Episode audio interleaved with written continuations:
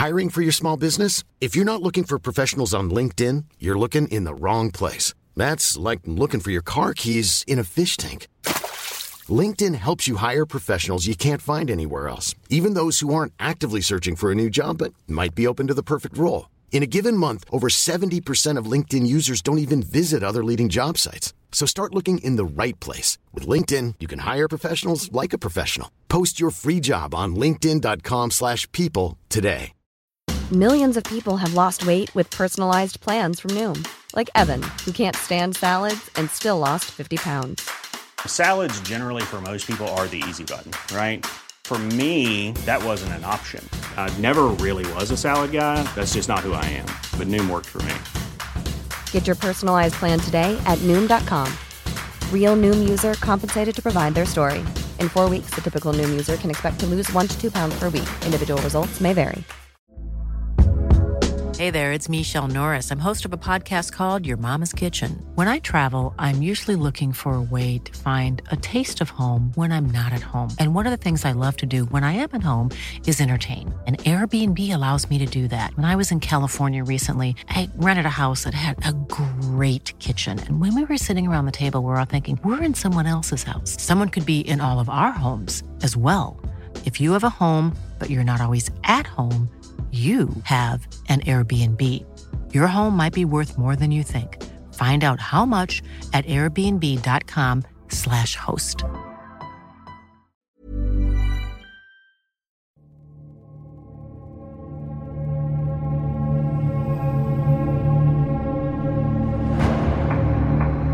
کشتن آدما یه اتفاق وحشتناکه مخصوصا اگه به یه عادت تبدیل بشه و از سر خوشگذرونی انتقام باشه آدمکشی زنجیره یا قتلای سریالی به شکلی از قتلا گفته میشه که قاتل سه نفر یا بیشتر رو توی بازه زمانی مشخص حدود یه ماه به قتل میرسونه.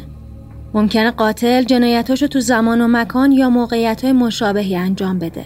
جرمشناسا از زدن برچسب قتل سریالی به جنایت دچار تردید هستن. بعضی انجام سه قتل با ویژگی های مشابه رو قتل زنجیره می‌دونن. اما بعضی دیگه مثل کارشناسای FBI وقوع پنج قتل رو لازمه ورود به پرونده های سریالی می‌دونن.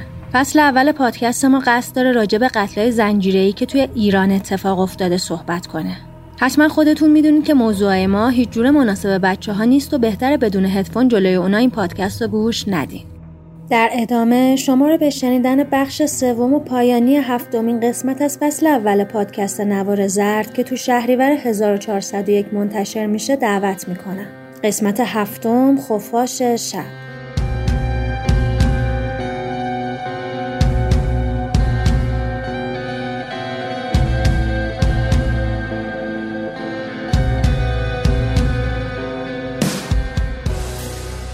قسمت قبل فهمیدیم که فردی به اسم غلامرضا خوشرو قاتل نه زن و کودک بوده که پلیس خیلی اتفاقی می‌تونه دستگیرش کنه و متوجه میشن یه مجرم سابقه دار به اسم مراد نادریه که سال 71 از دست پلیس فرار کرده.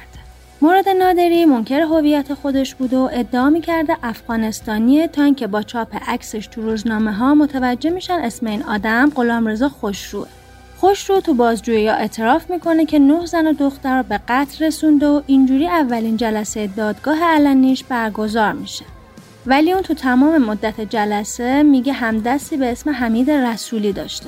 جلسه در حالی تمام میشه که آقای گودرزی قول میدن بازم درباره حمید رسولی بیشتر تحقیق کنه. اما دومین جلسه رسیدگی به پرونده غلامرضا خوشرو که نه زن و دختر کشته بود ساعت نه تو مجتمع قضایی امام خمینی شروع میشه. تو این جلسه خانواده مقتولا یه از مسئولای قضایی خبرنگارا و نزدیک پنج هزار نفر از مردم عادی حضور داشتن. ازدهام جمعیت به حدی بود که سالن انتظار دادگاه پر شده بود از مردم و طبقه های ساختمون هم از آدما پر شده بود. در حدی که به دلیل ازدهام مردم چند تا از خانواده مقتولا موفق نشدن وارد دادگاه بشن.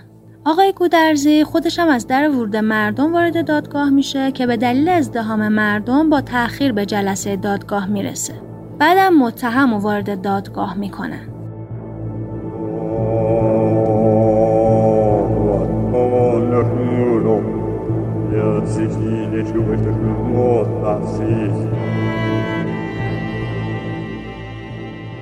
خونواده مقتولا از دیدن ظاهر آراسته متهم که با صورت اصلاح شده و موی شونه زده حاضر شده بود ابراز تنفر می‌کنن و نظم دادگاه رو به هم می‌زنن. که آقای گودرزی آرومشون می‌کنه و تو شروع نکاتی رو به اطلاع مردم میرسونه و میگه مردم درد کشیده و پر احساس با بیداری تو اینجا حضور پیدا کردن تا همدردی خودشون رو با خانواده قربانیان نشون بدن. این جنایت ها روح انسان رو جریه دار کرده و جامعه به آرامش نمی‌رسه مگه اینکه دیگه تکرار نشه. ما به عنوان پاسدار انقلاب باید یه پاسخ قانونی به مردم بیدار و حساسمون بدیم. اون اضافه می‌کنه من از حضار می‌خوام نظم دادگاه رو رعایت کنن تا مسیر جلسه با نظم بره جلو. رعایت آرامش صبر و حوصله کمک می‌کنه کار شایسته تر تموم کنیم. باید بدونید تو فاصله جلسه اول تا دوم مامورای تحقیق بیکار ننشسته بودن و با تلاش شبانه روزی سعی داشتن تحقیقاتشون رو کامل کنن. صحبت راجع به کسی به اسم حمید رسولی باعث شد درباره تمام کسایی که با این اسم سابقه دارن تحقیق بشه و از همه زندانیای کشور درخواست کردیم پیشینه کسایی به نام حمید رسولی رو به ما اعلام کنن. عکسای این اشخاص جمعآوری و همه کسایی که اسمشون حمید رسولی بود و سابقه دارن بودن به دادگاه آوردیم و با متهم روبرو کرد. اما متهم هیچ کدوم شناسایی نکرد. برای اینکه نکته پوشیده نمونه از کمیسیون پزشکی هم درخواست کردیم از نظر روانی این متهم رو معاینه کنه. پزشکا و روان پزشکا تو زندان اوین جلسه تشکیل دادن و با متهم مصاحبه کردن و مشخص شد متهم نه در گذشته نه الان اختلال حواس نداشته. بخشی از نتایج این متخصصان تو جلسه غیر علنی گفته میشه. با همکاری دادگستری خراسانم معلوم شد این آقا از سال 72 تا اواخر اسفند 75 بازداشت بوده و طرح سوالایی درباره قتل و آدم ربایی تو این تاریخ ربطی به این فرد نداره. بر اساس پرونده موجود تو دادگستری خراسان متهم خودش رو از ارامنه اصفهان معرفی کرد و از ترفندهای مختلف برای پنهان کردن هویت اصلیش استفاده کرد. تو دادگاه هم سعی می‌کرد از شگردهای مختلف استفاده کنه و با دادن آدرس های مختلف سعی می‌کرد مامورا رو به اشتباه بندازه. تو جلسه قبل بررسی قتل دوتا مقتول اول تموم شد و امروز سومین قتل مورد بررسی قرار می‌گیره. مقتول قدم خیر جهانپوره که جسدش سی فروردین تو اتوبان در حال ساخت یادگار امام کشف میشه. آقای گودرزی از متهم می‌خواد تا جزئیات قتل مرحوم توضیح بده. ولی غلامرضا میگه اسمش یادم نیست. قیافش رو ببینم می‌شناسم. گودرزی میگه اطراف شهرک مخابرات سوار شده بود. آها با حمید سوارش کردیم. یکم جلوتر حمید به یه فریه اشاره کرد و من پیچیدم تو فری بعد حمید اون خانم کشت و رو برداشت. جسد رو بیرون انداختیم و رفتیم. با چی اونو کشتی؟ من داشتم رانندگی می‌کردم. حمید حمله کرد با چاقو اونو کشت. گودرزی میگه شما گفته بودی که تنها بودی همه رو حمید زده قبول داری که این خانم رو سوار کردی؟ بله قبول داری که اونو به یه جای خلوت بردی؟ بله قبول داری که سرقت کردی؟ بله با حمید پزشکی قانونی اعلام کرده مقتول بر اثر پارگی قلب با چاقو به قتل رسیده من یادم نیست حمید زده به کجا ضربه زده؟ نمی‌دونم. چه هموالی از این خانم برداشتی؟ نمی‌دونم. یه مقدار طلا بود که با حمید نصف کردیم. من به قتل نرسوندم. من به قتل نرسوندم. آقای گودرزی میگن متهم تو تحقیقات گفته بود تو این جنایت قربانی تلاش زیادی برای فرار می‌کنه که اونو با چندین ضربه چاقو از پا در آوردن چون توی ماشین به شدت خونی شده بود ماشین رو یه جا ول می‌کنه و ماشین دیگه ای رو میدزده. ماشینی که مال مرد مساله فروش بوده. چاقوهایی که تو خونه برادرت پیدا شده مال کیه؟ مال حمیده. قبول داری که چاقوها تو خونه برادر شما پیدا شده؟ مال حمیده. با اون کسی کشته نشده. برادرت مدعی که به جز یه تیغ موکتبری چاقویی نداشته و همه چاقوها مال شماست. قبول داری این حرفو؟ نه خیر. قبول ندارم. زن برادرت گفتی که لباسات خونی بوده و داشتی تمیزش می‌کردی. من وقت شستن ماشین خونی می‌شدم. وقت جابجا کردن سندلیا جنازه ها رو چی؟ جابجاشون می‌کردی؟ نه. طبق این آزمایش موی شما لای ناخون مقتول کشف شده. ولی با وجود همچین مدرکی متهم بازم میگه نه این موی من نیست.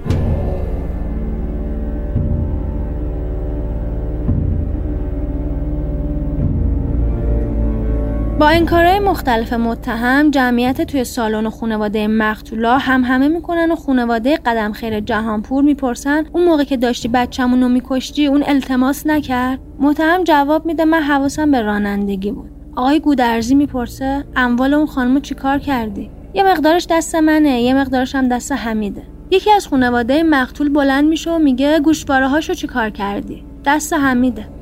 سوال و جواب راجع به پرونده قدم خیر جهانپور همینجا تموم میشه و قاضی پرونده میره سراغ چهارمین پرونده که مربوط به قتل الهه همتی نژاد بود.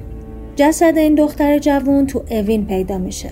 قبل از اینکه گودرزی سوالی از متهم بپرسه میگه تو بازجویی ها اون ادعا کرده بود که این خانومو از جلوی بیمارستان شهدای تجریش سوار می‌کنه به مقصد مینیسیتی و شهرک البرز. ساعت نه و نیم ده شب بوده. خانم سوار می‌کنه و یکم که میره تغییر مسیر میده و میره طرف یه فرعی که خانم داد و فریاد می‌کنه. متهم میگه بهش گفتم داد نزنه ولی اون جیغ می‌کشید و دست و پا می‌زد.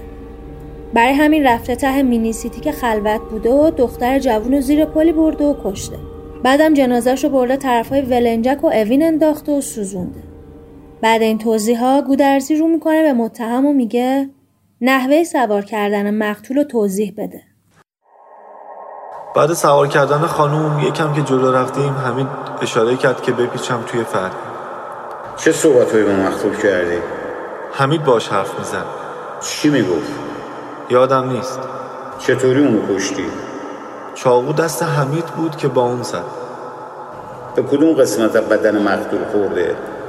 جلوی بدنش آقای گودرزی میگن طبق نظریه پزشکی قانونی ضربات متعدد به سینه و گردن وارد شده. بعد می‌پرسن وقتی اله آره کشتی چیکار کردی؟ من نکشتم. بعد قتل حمید دستور داد از اونجا بریم. با راهنمایی اون سر از برنچک در بود. بعد از قتل جنازه رو چیکار کردی؟ تو ولنجک حمید جنازه رو پرت کرد بیرون. چقدر پشت فرمون بوده؟ چهار پنج سال. یعنی اصلا پیاده نشدی؟ چرا یه بار پیاده شده بعد از بیرون انداختن جسد چیکار کردی؟ حمید اونو آتیش زد بنزین رو کی تهیه کرد؟ یادم نیست ماشین همیشه دست تو بوده؟ نه همیشه دست من نبود ولی برادرتون شما رو با اون ماشین دیده بعد رو می‌کنه به برادر متهم و می‌پرسه درسته که برادرتون رو با اون ماشین دیدی؟ رضا خوش رو جواب میده بله روز سیزده به در با اون ماشین اومد خونه ما آقای گودرزی به متهم میگه مگه شما محل جنازه رو نشون ندادی؟ چرا نشون دادم؟ ولی خب من راننده بودم. حمید بود که دستور میدم.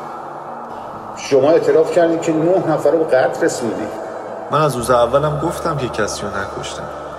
شما پیش من و چند تا از برادرای آبایی اعتراف کردید اون اعتراف به خاطر کتک بود که اینجا خوردم. تو دادگاه کتک خوردی؟ نه. پس کجا کتک خوردی؟ متهم جوابی نمیده و سکوت می‌کنه یاد یه فیلم کره به اسم چیسر افتادم که برای اعتراف گرفتن از قاتل اونقدر کتکش می‌زنن که مجبور میشن برای نشون دادنش تو اخبار سر و صورتش رو بپوشونن. یکی از فیلم های خوب تو ژانر جناییه و البته خیلی اعصاب خورد کن. کارگردانش هم ناهونگ جینه. ناهونگ جین.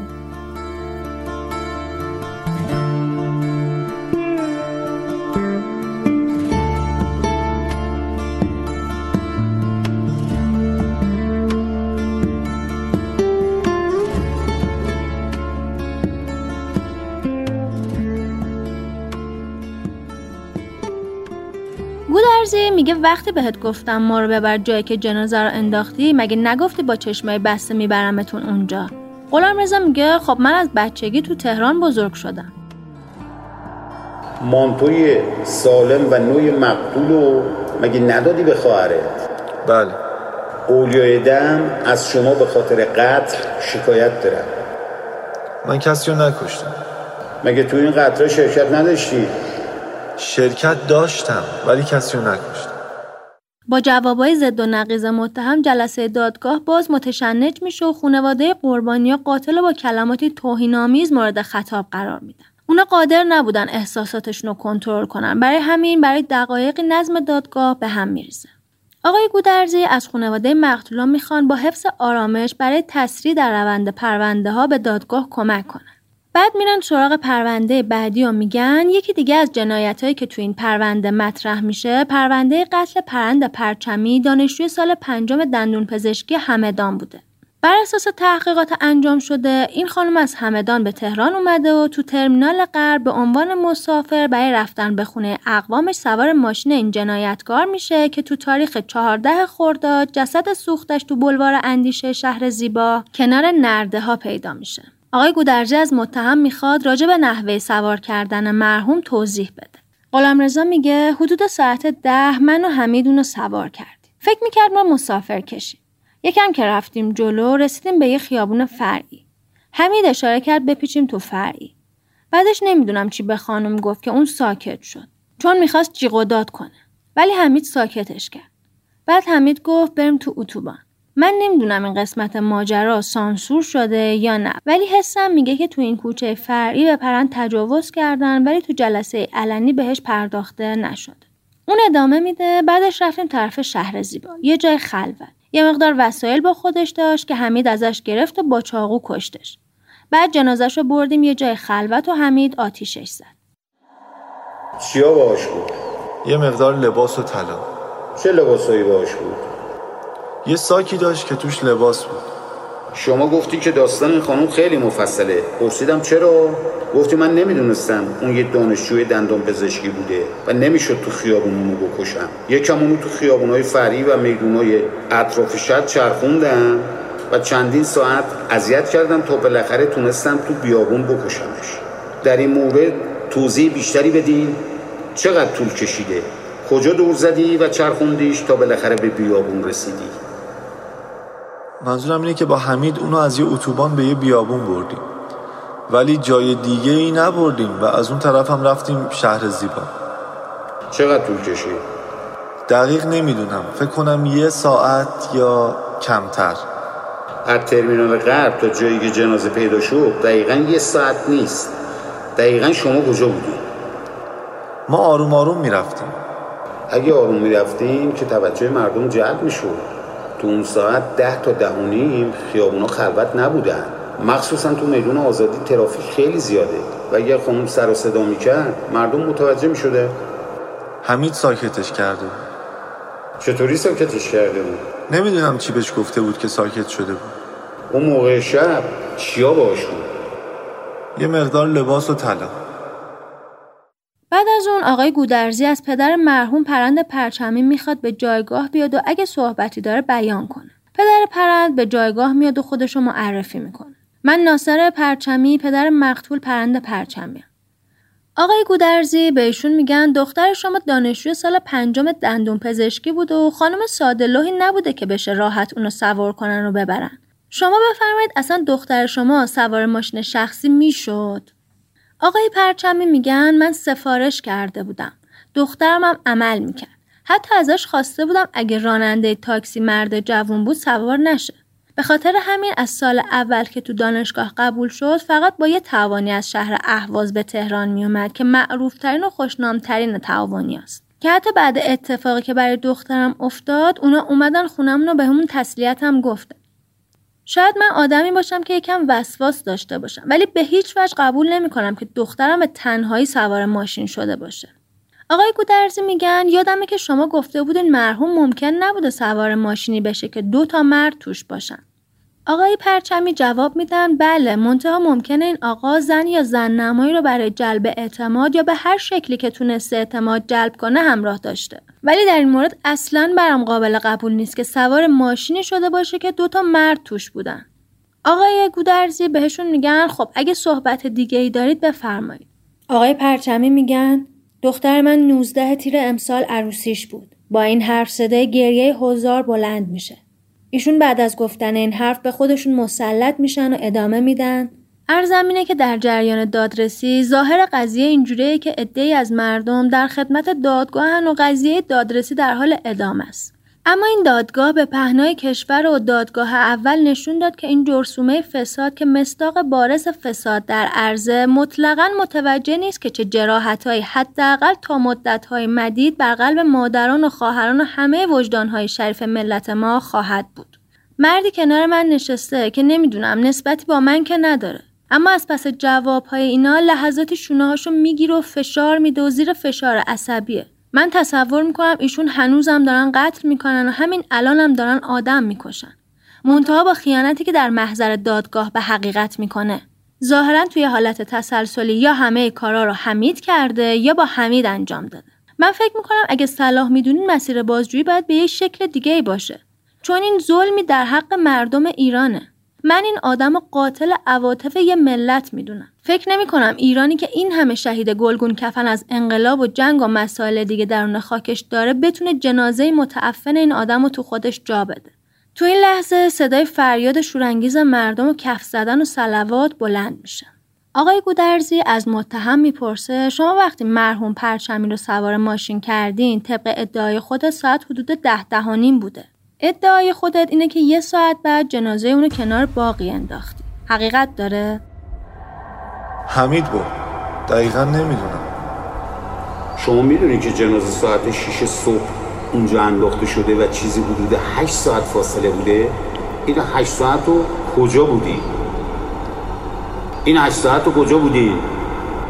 اطراف شهر زیبا اطراف شهر زیبا یعنی کجا؟ همون اطراف پزشکی قانونی علت مرگ مرحوم و بریدگی متعدد سر و صورت بر اثر اصابت جسم برنده و نکتیزی مثل چاقو تشخیص داده که منجر به خونریزی و مرگ مرحوم شده چی داری بگی؟ قبول داری اونو کشتی؟ حمید اونو با چاقو زد به کجاش ضربه زد؟ نمی‌دونم درباره اینکه بعد از قتل مرحومه جنازش در کنار یه باغ افتاده بود و اینکه چه کاری دیگه ای انجام دادی توضیح بده. من پشت فرمون بودم. حمید خانم رو پایین انداخت بنزین روش ریخت و آتیش زد. چطوری آتیش زده؟ من پشت فرمون بودم. دقیق صحنه رو نگاه نمی‌کردم. از این مرحوم چه اموالی رو بردی؟ مقداری لباس و طلا بود که یه ذرش پیش حمیده و یه مقدارش هم پیش من مشخصات اموالی رو که بردی بگو. اصلا یادم نیست. مرحوم به شما گفت چی کار است؟ با حمید صحبت می‌کرد. من یه چیزایی میشنیدم. چی میشیندی؟ می‌گفت من دکترم. مقدار زیادی کتاب و لوازم دندون پزشکی همراه این خانم بوده. اونا رو چیکار کردی؟ نمی‌دونم. فکر کنم مدارک پیش حمیده. در حالی که شما پیش من اعتراف کردی که اون وسایل رو سوزوندی چی داری بگی؟ من اونا رو نسوزوندم. شما که ما رو بردی و جایی رو نشون دادی که مقداری از این لوازم های سوخته شده بود. نه اینا پیش حمیده. پس اون لوازم های سوخته شده چی بود که نشون دادی؟ نه من چیز سوخته شده ای نشون ندادم اگه دادگاه راست می‌گفته باید بقایای سوخته اون وسایل رو تو دادگاه ارائه می‌داده دیگه. ولی من فکر می‌کنم این سوزونده شدن رو برای این دارن ارائه میدن که بگن اصلا حمیدی وجود نداشته. آقای گودرزی میگه با توجه به گزارش مأمورای استان خراسان توی بازجویی از منزل خواهرت آویزگردنی با گل لاله پلاکی با حرف پی به معنی پرند زنجیر پاره شده ای انگشتری طلا سشوار و برس مو کشف شده. قبول داری این اموالو بردی؟ به خواهر و برادرت دادی؟ بله من بردم و گفتم اینا رو خریدم. شما تو اصراراتی که دارید گفتید من اون اشیا رو با اون فرد خیالی تقسیم می کردم چه چیزایی رو اون برد و چه چیزایی رو شما برداشتی؟ گاهی مواقع اون مال یکی رو بر می داشت گاهی هم من مال یکی رو بر می داشتم ما چنین چیزی نداشتیم. طلاهای مرحوم پرند پرچمی تو منزل برادر و خواهرت پیدا شده. چرا زنجیر گردنبند پاره شده؟ از قبل پاره بود. اگه پاره بود که باید میافتاد. اینا رو حمید به من داده. نمی‌دونم چطوری گرفته. بستگان این مرحوم از شما شکایت دارن که با ضربات چاقو مرحوم پرند پرچمی رو به قتل رسوندی و اموالش رو بردی. طبق اعتراف های مکرر خودت که بر علیهته قبول داری که اعتراف کردی اونو کشتی؟ من کسی رو نکشتم قبول داری که قبلا اعتراف کردی؟ قبلا اگه اعتراف کردم به خاطر فشارهایی که روم بود بوده قبلا اعتراف کردی یا نه؟ دقیقا یادم نیست ولی من هیچ وقت کسی رو نکشتم دارم واقعیت رو میگم قبول داری زن رو سوار کردی بردی؟ بله ایشون رو سوار کردم قبول داری اموالش تو منزل بستگان تو پیدا شده؟ بله ولی من هیچ وقت کسی رو نکشتم آقای گودرزی رو به حضار می‌کنن و میگن اجازه بدید من اینجا یه نکته رو بگم.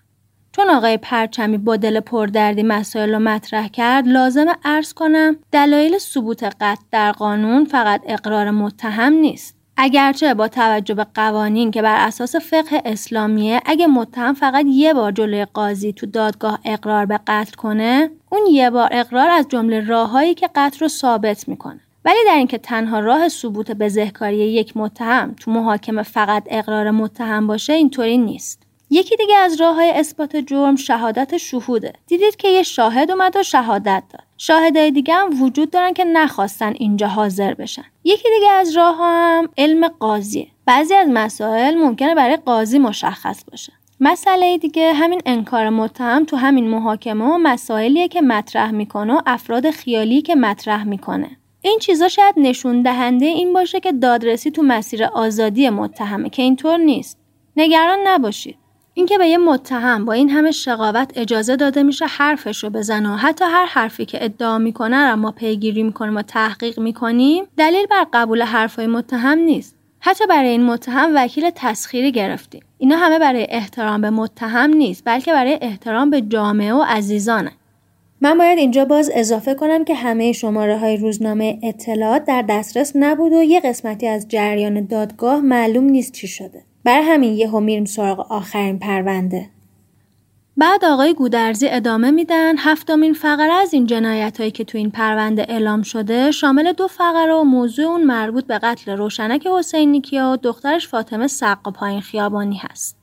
جنازه این مرحوما تو تاریخ چهار تیر و نخستین ساعت بامداد تو بلوار الهام کشف شده و بر اساس تحقیقات انجام شده تو همونجا به آتیش کشیده شدن. اینطور نبوده که جنازه ها رو جای دیگه آتیش زده باشن و اونجا رها کرده باشن. با توجه به شعله های آتیش که همسایه ها دیده بودن و با توجه به بررسی های کارشناسی جنازه ها تو همونجا رها شده بودن و به آتیش کشیده شده بودن. درباره تحقیقاتی که در این مورد شده من جزئیاتی رو خدمت شما عرض می‌کنم.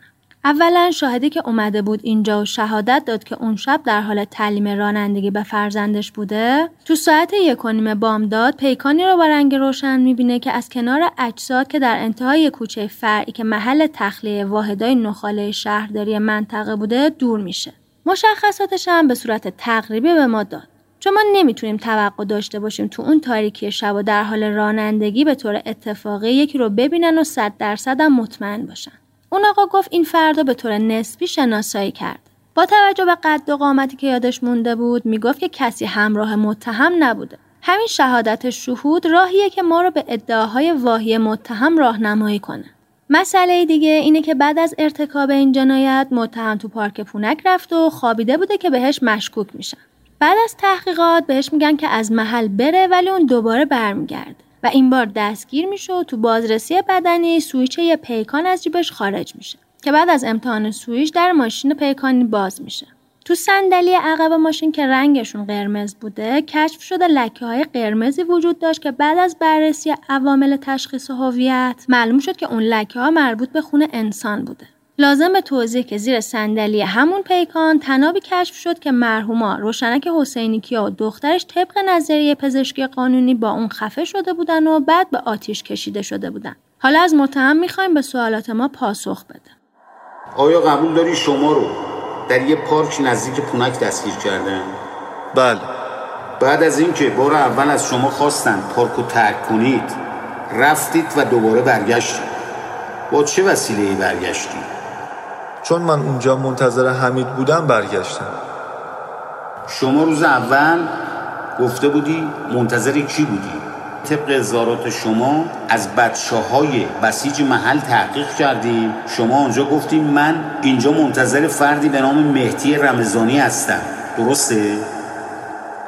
بله ولی حمید اجازه بده. می‌خوام حرف بزنم. حرف عوض نکن. شما گفتی من منتظر فردی به اسم مهدی رمضانی هستم یا نه؟ من گفتم با همچین منزلی اینجا کار دارم. منزل کی؟ دقیقا یادم نیست. گفتی مهدی رمضانی یا باغ مهدی رمضانی؟ درسته یا نه؟ نمی‌دونم دقیقا. چنین جمله ای رو گفتی یا نگفتی؟ بله. اونجا گفتی من مهدی رمضانی رو کار دارم. بعد دوباره رفتی و برگشتی؟ با چه سواری برگشتی؟ یه تاکسی گرفتم. در حالی که روز اول گفتی با آژانس برگشتم. با آژانس برگشتی یا ماشین سواری یا شخصی؟ شخصی که تو میدون مسافر کشی می‌کرد. وقتی دستگیرت کردن از جیب چی پیدا کردن سویچ بود. در مورد این سویچ به مامورا چی گفتی؟ دقیقا یادم نیست. خیلی هم قشنگ یادت چی گفتی. وقتی سویچ رو از جیبت در آوردن اون نزدیکی پیکان بود. همین پیکان سفید مورد نظر ما. سویچ رو با اون امتحان کردن و متوجه شدن در باز میشه. به شما گفتن این سویچ تو جیب شما چی کار می‌کنه؟ شما چی گفتی؟ یادم نیست. قبول داری این پیکان رو دزدیدی یا نه؟ بله. از کجا دزدیدیش؟ اطراف شمرو قبول داری وقتی این ماشین رو سرقت کردی سویچ روش بود؟ سویچ نداشت. پس این سویچ مال کدوم ماشین بود؟ از قبل خریده بودم. این سویچ شاه کلیدی بود برای دزدی که به هر ماشینی بخوره؟ نه اینو از یک کلید فروشی خریده بودم. وقتی شما رو دستگیر کردن این سویچ رو میارن و به این ماشین امتحان می‌کنن و می‌فهمن کلید به ماشین می‌خوره. می‌پرسن سویچ رو از کجا آوردی؟ جواب دادی این دست کلید بوده و فقط دو تا کلید اون مال منه. سویچ رو مردم بهش اضافه کردم پس ماشین شما دزدیده بودی. پلاکش هم تقلبی بود. قبول داری؟ بله. پلاکو رو از روی چه ماشینی باز کرده بودی؟ از روی ماشین دیگه کندم و به این ماشین زدم. چه ماشینی؟ این ماشین کجا بود؟ نمی‌دونم همون طرفایی که ماشین رو دزدیدن. چرا این کاری کردی؟ می‌خواستم با اون مسافر کشی کنم پلاکای خودشو چرا کندی؟ فکر کردم اینطوری بهتر. نه فکر کردی دزدیه و بعد اعلام سرقت میشه. و چی میشه؟ مشخصات اعلام میشه. چند فقره سرقت داری؟ زیاد دارم. چند فقره؟ مثلا 15 تا؟ بیشتر. چند تا ماشین تا الان سرقت کردی؟ ماشین زیاد دزدیدم. تو مشهد چی؟ چرا اونجا هم دزدیدم؟ پس شما قبول داریم این ماشین مسروق دست شما بوده؟ بله پلاکای اونو از یکی دیگه کندم. سویچی که از جیب شما در آوردن به ماشین پیکان خورده یا نه؟ سویچ معمولا به همه ماشین های پیکان مدل پایین میخور اون همه خون روی صندلی مال چی بود؟ مال این بود که با حمید من کاری ندارم. مال این قتل بود یا نبود؟ خون این کسایی که کشته شدن بود یا نبود؟ بله. اون تنبای زیر صندلی همونایی بود که اینا باش خفه شده بودن؟ بله با حمید. پس شما قبول داری پیکانی رو دزدیدی و پلاک اونو جعل کردی و روی صندلی عقب لکه های خون بوده؟ و زیر صندلی هم تناب بوده وقتی شما مرحومان روشنک حسینیکیا و فاطمه سقر رو کشتی چند والی رو ازشون بردی؟ اونا رو حمید برد چند والی از اونو بردی؟ یادم نیست هیچ مدرکی نداشتن؟ دقیقا یادم نیست شناسنامه یا چیز دیگه ای؟ یادم نیست وقتی پیکان سفید رو دزدیدی چه مدارکی داشت؟ مدارک رو حمید نگاه کرد من نفهمیدم این پیکان شما دزدیدی چون زیر پای شما بوده این مدارک کجای ماشین بود که شما پیداش کردی؟ مدارک رو حمید دستکاری کرد به دستکاری کاری ندارم کجا پیداش کردی؟ نمی‌دونم آیا مدارک از داخل پیکان سفید پیدا کردی یا نه؟ چیزی یادم نیست یه بسته پلاستیک مشکی رنگ پیدا شده که تو اون اسناد و مدارکی بوده. مقداری از اون اسناد متعلق به ماشین بود و مقداریش هم شناسنامه و پاسپورت مرحوم روشنک حسینیکیا و فاطمه سقر اینا رو قبول داری؟ مدارک دست حمید بود. من اطلاعی ندارم. داخل چه پلاستیکی بود؟ نمی‌دونم. دقیق یادم نیست. اونا رو چیکار کردی؟ دست حمید بود. دقیق نمی‌دونم چیکار کردی پزشکی قانونی علت مرگ هر دو رو خفگی تشخیص داده قبول داری؟ نمی‌دونم اونا چطوری کشته شدن؟ حمید اونا رو خفه کرد با چی؟ با تناب بعد از اینکه با تناب خفه کردی با اجساد چه کردی؟ بردیم یه جای خلوت و حمید اونا رو آتیش زد چجوری آتیش زد؟ من پشت فرمون بودم. حمید از صندوق عقب بنزین برداشت و آتیش زدشون و رفت. شما اظهارات شاهد رو شنیدی که می‌گفت شما رو دیده که تنها بودی و از محل رفتی. شاهد دروغ میگه. چرا؟ اشتباه دیده. جنازه رو کجا آتیش زدی؟ اسم خیابون رو نمی‌دونم. جنازه رو تو محل آتیش زدی یا جای دیگه؟ توی منطقه خلوت. تو محل آتیش زدی. تقریبا. محل کجا بود؟ شهر زیبا. دقیقا کجای شهر زیبا؟ حمید اونجا رو میشناخت. من فقط بلد بودم به محل برم و اونجا رو نمیشناختم. چه اموالی از این مادر دختر رو بردی؟ اموالشون رو حمید برداشت. دقیقا یادم نیست. آقای گودرز اینجا رو می‌کنن به حضار میگن. چیزی که من باید اینجا اضافه کنم اینه که جنازه مرحوما اعظم ثابت نژاد و دخترش سوزونده نشده بودن. بلکه جنازه های سوزونده شده مال روشنک حسینی کیا و دخترش بوده. بستگان این مرحوما از شما شکایت دارن که با به قتل رسوندن اونا جنازه هاشون هم آتیش زدی. در این مورد چی داری بگی؟ حمید اونا رو آتیش زد. من نمی‌دونم چی بگم. از من چرا شکایت دارم نمی‌دونم. سوالی که مطرح میشه اینه که جنازه ها رو شما همه رو تو غرب تهران انداختی چرا؟ این راهنمایی حمید بود دلیلشو نمی‌دونم شما می‌گفتی من به منطقه غرب تهران آشناترم اونجا کار می‌کردی؟ بله آشنا که هستم چطوری آشنا هستی؟ اونجا مسافر کشی می‌کردی؟ من همه جای تهران رو بلدم چرا؟ چطور شد که به همه جای تهران آشنا هستی؟ چون تو تهران بزرگ شدم انگیزه شما از ارتکاب این جنایت چی بود؟ کدوم انگیزه من نمی‌دونم چی بود شما از عید امسال چند فقره سرقت انجام دادی؟ یادم نیست چند تا ماشین دزدیدی؟ فقط یک چه رنگی؟ فکر کنم کرم شما تو جلسه علنی گذشته گفتی من یه پیکان آبی روشن دزدیدم یا یه پیکان سفید قبول داری؟ نه آبی مال حمید. شما این پیکان آبی رو در اختیار داشتی و برادرت هم میگه دست تو بوده قبول داری؟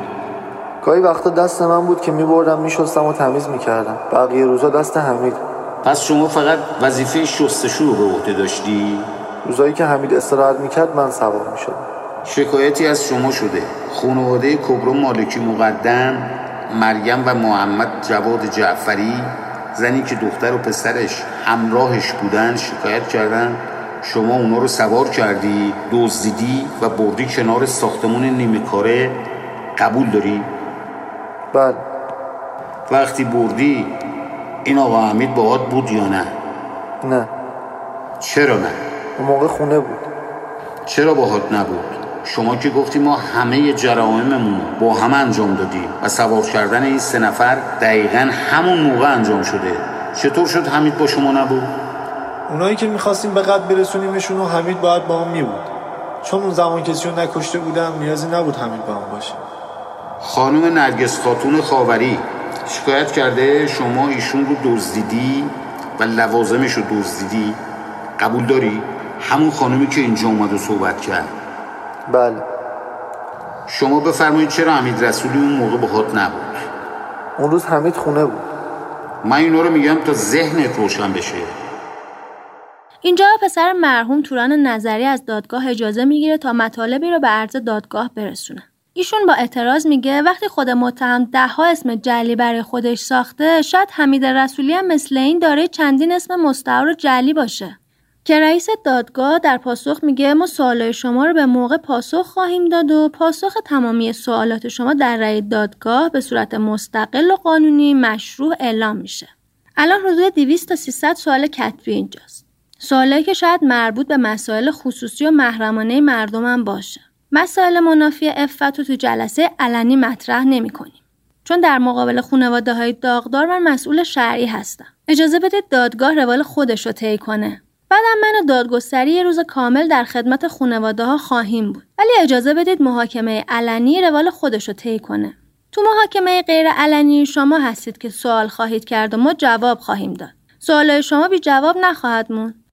بعد از اون آقای گودرزی رو می‌کنه به متهم و میگه زن برادر شما قصد کشتن بچه اونو داشتید. قبول داری؟ نه. گفته بچهشو گذاشتی تو کشو و درشو بستی و قصد خفه کردنشو داشتی. قبول داری؟ من گذاشتمش تو کشو و تکونش دادم تا ساکت بشه. این جواب متهم برای لحظه لبخند کمرنگ به چهره غمزده حضار میاره. گودرزی ادامه میده. آقایی به اسم رمضان نوروزی تو سال 69 ازت شکایت کرده که شما رو به عنوان یه زن سوار کرده ولی بین راه چادر تو برداشتی و به عنوان یه مرد خواستی ازش اخوازی کنی در این مورد چی میگی؟ دروغ میگه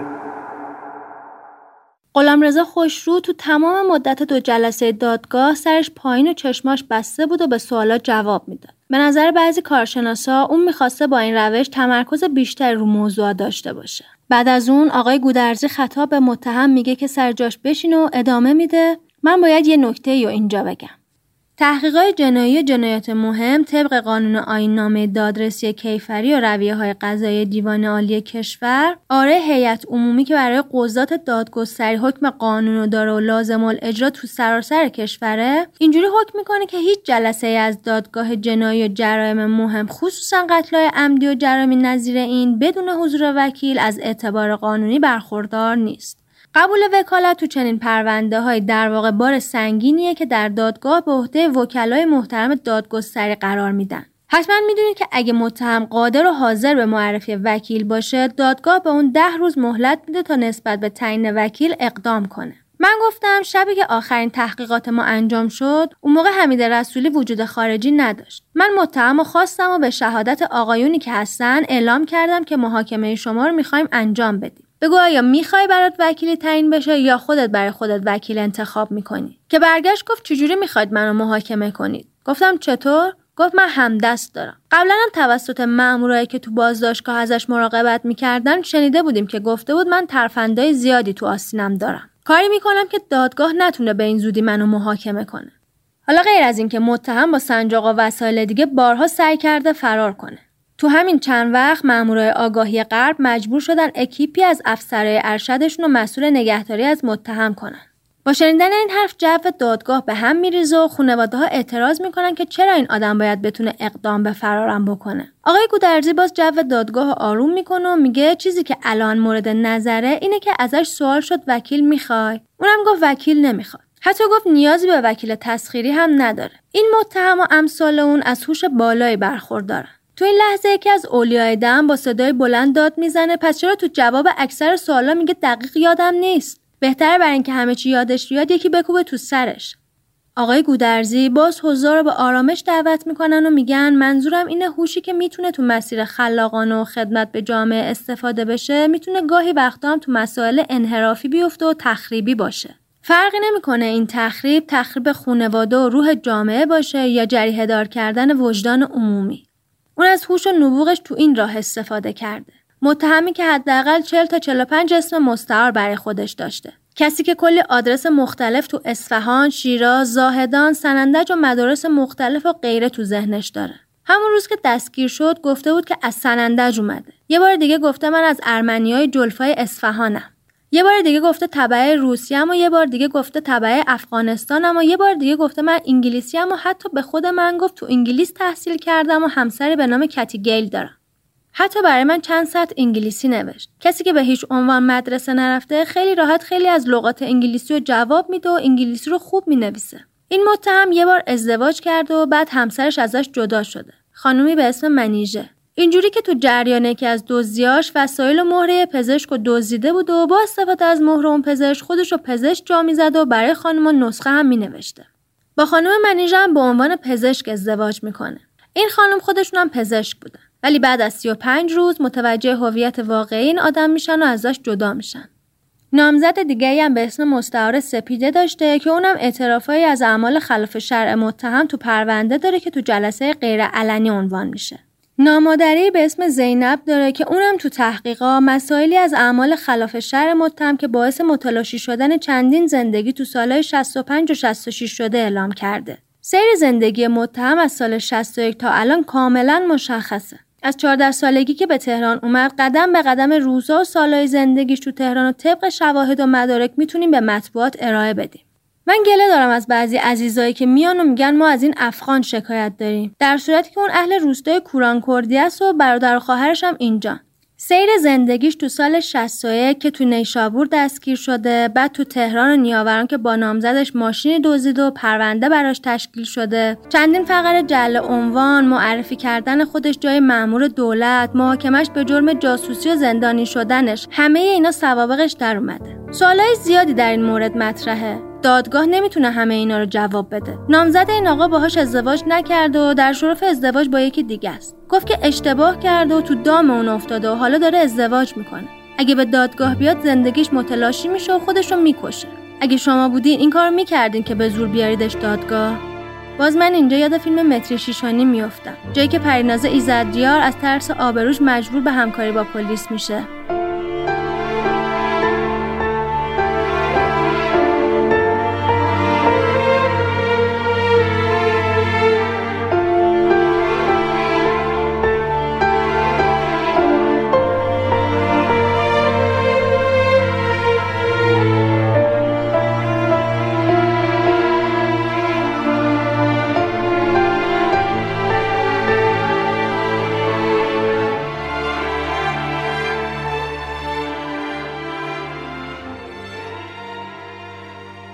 گودرزی میگن مسائلی وجود داره که اجازه بدید عنوان نشه. پدر همین خانواده که این مرد اونا رو دزدیده بود و به ساختمون نیمه کار برده بود گفته که نمی‌خواد تو جلسه دادگاه صحبت کنه.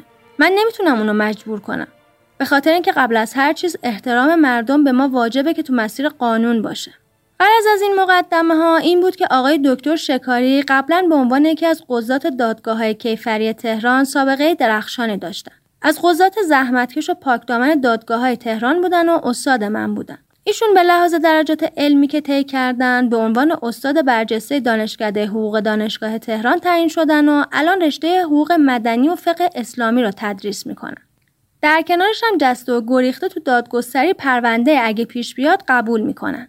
من از ایشون خواهش کردم وکالت تسخیری متهم رو به عهده بگیرن. علت انتخاب ایشون این بود که کسی با درجه بالای علمی اینجا حاضر بشه که صحبتاشون برای ما آموزنده باشه. آقای دکتر شکاری در مقام دفاع از موکل اگه مطلبی دارید بیان کنید. ایشون وکیل تسخیری و تعیینی دادگاه هستن و باید احترامشون حفظ بشه. بعد از اون آقای شکاری وکیل متهم به جایگاه میان و شروع به صحبت می‌کنن. بسم الله الرحمن الرحیم لقد خلقنا الانسان فی احسن تقویم ثم رددناه اسفل از سافلین.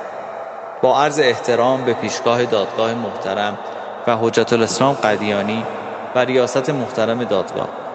بنده نکاتی رو برای روشن شدن ذهن حضار لازم می‌دونم ذکر کنم.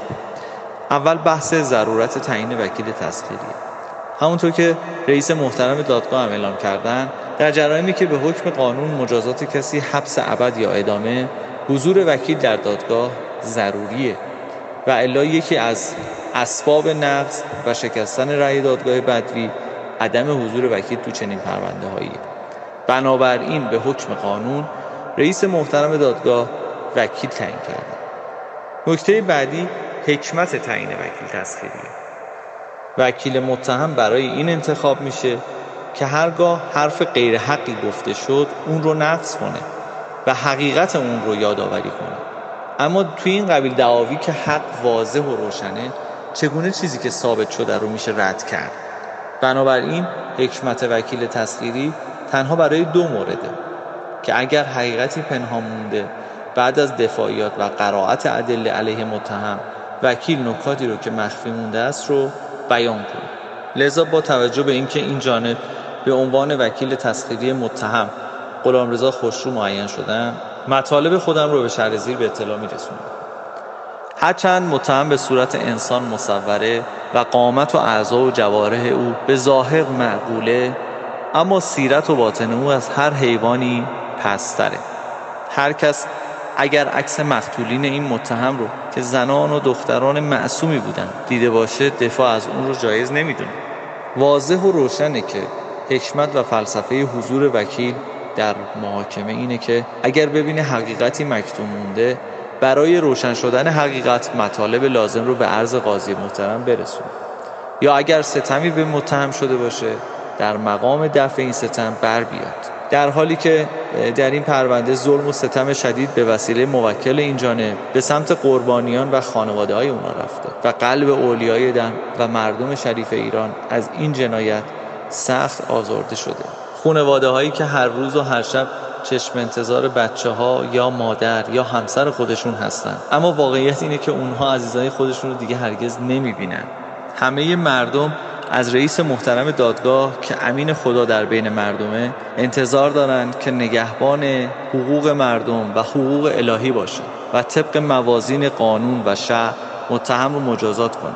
به راستی که این جانب وکیل متهم نیستم بلکه مدعی العموم هستم راستش همینه. زیرا نمی‌تونم اتهاماتی که به این متهم نسبت داده شده رو نهی کنم. در حالی که متهم سراحتا تو دادگاه و مرجع انتظامی و رسانه های جمعی به گناه خودش اعتراف کرده. به هر حال هرچند متهم در ظاهر آدمه ولی او با ارتکاب این جرائم و گناهان ناسپاس و حق ناشناس و صدور رأی عادله و شایسته مورد استداست. تن آدمی شریف است به جان آدمیت نه همین لباس زیباست. نشان آدمیت. تفاوت آقای شکاری وکیل تسخیری غلامرضا خوشرو رو با وکیل تسخیری پزشک احمدی که آقای احمد کسروی بودن می‌تونید ببینید. تو اون پرونده با اینکه جنایت های پزشک احمدی ثابت شده بود ولی وکیلش تا آخر ازش دفاع می‌کنه. ولی تو این پرونده وکیل تسخیری به منفعلانه ترین حالتی که ممکنه رفتار می‌کنه. چی بگم؟ How would you like to look 5 years younger? In a clinical study, people that had volume added with Juvederm Voluma XC in the cheeks perceived themselves as looking 5 years younger at 6 months after treatment. Look younger, feel like you. Add volume for lift and contour in the cheeks with Juvederm Voluma XC. Reverse signs of aging by adding volume to smooth laugh lines with Juvederm Volure XC. For important safety information and to find a licensed specialist, visit juvederm.com. That's J U V E D E R M.com. Not for people with severe allergic reactions, allergies to lidocaine, or the proteins used in Juvederm. Common side effects include injection site redness, swelling, pain, tenderness, firmness, lumps, bumps, bruising, discoloration, or itching. There's a risk of unintentional injection into a blood vessel, which can cause vision abnormalities, blindness, stroke, temporary scabs, or scarring. Talk to a licensed specialist to find out if it's right for you. I'm Sandra, and I'm just the professional your small business was looking for. But you didn't hire me because you didn't use LinkedIn jobs. LinkedIn has professionals you can't find anywhere else, including those who aren't actively looking for a new job but might be open to the perfect role, like me. In a given month, over 70% of LinkedIn users don't visit other leading job sites. So if you're not looking on LinkedIn, you'll miss out on great candidates like Sandra. Start hiring professionals like a professional. Post your free job on linkedin.com/people today. در ادامه جرایم متهم به شرح زیر بیان میشه. شرکت در سرقت اتومبیل آبی رنگ به شماره پلاک سرقت اتومبیل پیکان 95 و سرقت اتومبیل پیکان 167 رو بودن کبرا مالکی مقدم مریم و محمد رضا جعفری نرجس خاتون خاوری. ارتکاب نه فقر قتل و سرقت لوازم و اشیاء همراه آنان. اقدام به قتل فرزند برادرش میلاد خوشرو فرار از تحت حفاظت ماموران از سال 72 آقای گودرزی رو به متهم می‌کنه و میگه درباره اتهامات خودت چه حرفی داری؟ ماشینا رو قبول دارم ولی من کسی رو ندزدیدم. در مورد آدم ربایی و قتلا چی داری بگی؟ قبول داری اونا رو سوار کردی و بردی؟ با حمید میدزدیدیم. مسافر کشی با حمید بود؟ نه یکی دو نفر رو تنها سوار ماشین کردن بعدم ولشون کرد پس قبول داری که اینا رو سوار کردی و بردی؟ جنازهشون رو کجا انداختی جنازه اونا رو من ننداختم با حمید اونا رو بردیم حمید اونا رو آتیش زد درباره آتیش زدن جنازه ها چی میگی؟ حمید اونها رو آتیش زد در مورد فرار از دست ماموران در سال 72 چی میگی؟ در مورد اقدام به قتل پسر برادرت چی میگی؟ اقدام به قتل نبود گریه می‌کرد گذاشتمش تو کشو تا ساکت بشه آقای گودرزی از متهم می‌خواد تا سر جاش برو بشین و ادامه میدن. با توجه به تحقیقات متهم ردیف دوم رو به جایگاه احضار می‌کنم و ازش می‌خواد که خودش رو معرفی کنه. رضا خوشرو برادر غلام رضا خوشرو 25 سال دارم و آرایشگرم و حدود 5 سال اومدم تهران و سمت ترش زندگی می‌کنم. اهل شهرستان قوچانم. روستای کوران کردی از توابع فاروج. آقای گودرزی میگن محل کارت کجا بود؟ میگه همون ترش روبروی بانک صادرات. گودرزی میگه طبق تحقیقات انجام شده شما از 13 فروردین که این قتل اتفاق افتاده با برادرت ارتباط داشتی و اون پیش شما بود و اونجا میخوابیده. شبا هم بیرون می‌رفته. اینو قبول داری؟ بله. روز 13 فروردین با برادرت کجا رفتی؟ اون روز اومد خونه ما و گفت ماشین خریدم تا باهاش بریم سفر. ماشین چه رنگی بود؟ آبی کمرنگ. گودرزی به حضار میگن این همون ماشینیه که قتلا باهاش انجام می‌شده. بعدش چی شد؟ بعد رفتیم خونه برادر خانومم تو پیکان شهر رو از اونجا رفتیم سمت پارک جنگلی و تا غروب اونجا بودیم و شب برگشتیم. شما قبل از اونم برادر تو سوار این ماشین دیده بودی؟ نه ندیده بودم. چاقوهایی که تو خونه شما پیدا شده مال کیه؟ مال برادرمه. که اینا رو آورده خونه شما؟ یادم نیست. ازش نپرسید اینا چیه؟ پرسیدم ولی گفت چیکار به کار من داری؟ طبق گزارش مامورا اموال سرقتی که بعد از جنایت توسط برادرت دزدیده می‌شد یه سریاش تو خونه شما پیدا شده. قبول داری؟ بله. قابلمه دوربین عکاسی قند و شکر و مانتو چیزایی بوده که از خونه شما پیدا شده. از برادرت نپرسیدی که این وسیله رو از کجا آورده؟ چرا میپرسیدم؟ اونم می‌گفت خریدمشون. بعد از اون آقای گودرزی از خواهر متهم می‌خواد تا به جایگاه بیاد و ازش می‌پرسه برادرت چه دوستایی داشت. آیا شما کسی به اسم حمید رسولی رو میشناختی؟ نه. می‌دونی که پنهان کردن اموال مردم جرمه قبول داری که اشتباه کردی؟ بله. روزی که می‌خواستن شما رو دستگیر کنن مبلغ 800 هزار تومن پول از بانک برداشت کردی. ما اون روز شما رو بازداشت نکردیم. اون پولو چیکار کردی؟ پولو دادم آقای جهانگیر براتی. پول قبل از عید ریختی به حسابت یا بعد از عید؟ بعد از عید. از کجا این پول آورده بودی؟ کار کرده بودم. چجوریه که شما تو این پنج سالی که تو تهران زندگی می‌کردی کلا 150 هزار تومن پول نقد داشتی ولی یهو بعد از عید 800 هزار تومن به یه حسابی واریز کردی؟ کار کردم و مشتریا به عیدی دادن. نه خیر پول از بانک برداشت کردی دادی به اون آقا تا برات مخفیش کنه. راستشو بگو. من قبول دارم اشتباه کردم و گناهکارم. در ادامه رئیس دادگاه از متهم ردیف سوم یعنی زن برادر متهم می‌خواد به جایگاه بیاد و خودش رو معرفی کنه. مدینه جهانگیری اصالتا اهل قوچان و روستای کوران کردی هستن. شما بگید ببینم برادر شوهرتون به خونتون میومد؟ من اصلا نمی‌دونستم اینا برادری هم به اسم غلام رضا دارن. بعدا که فهمیدم گفتن برادرشون آلمان و چند وقت بعدم گفتن تو زندان قوچانه. تا اینکه اسفند وقتی از زندان آزاد شد اومد خونه ما. چه ساعتهایی میومد خونه شما روزا میومد خونه ما و شبا می‌رفت بیرون و می‌گفت میره کلاس زبان وقتی که برادر شوهرت میومد خونتون براتون چیزی هم میآورد. بله دو تا بلوز و یه انگشتر کادو کرده به من داده بود. با چی میومد خونه شما؟ یه پیکان آبی. تا حالا شما رو با اون ماشین جایی برده بود؟ بله سیزده به در ما رو برد گردش. کجا بردتون؟ نمی‌دونم طرفای دماوند انگار. تا حالا شده بود که این آقا با لباس خونی بیاد خونتون؟ چرا؟ یه بار که اومد خونمون لباسش خونی بود یه چاقوی خونی هم باهاش بود. من بیدار شده بودم که آب بخورم. با لباس و چاقو چیکار کرد؟ تو آشپزخونه شستشون.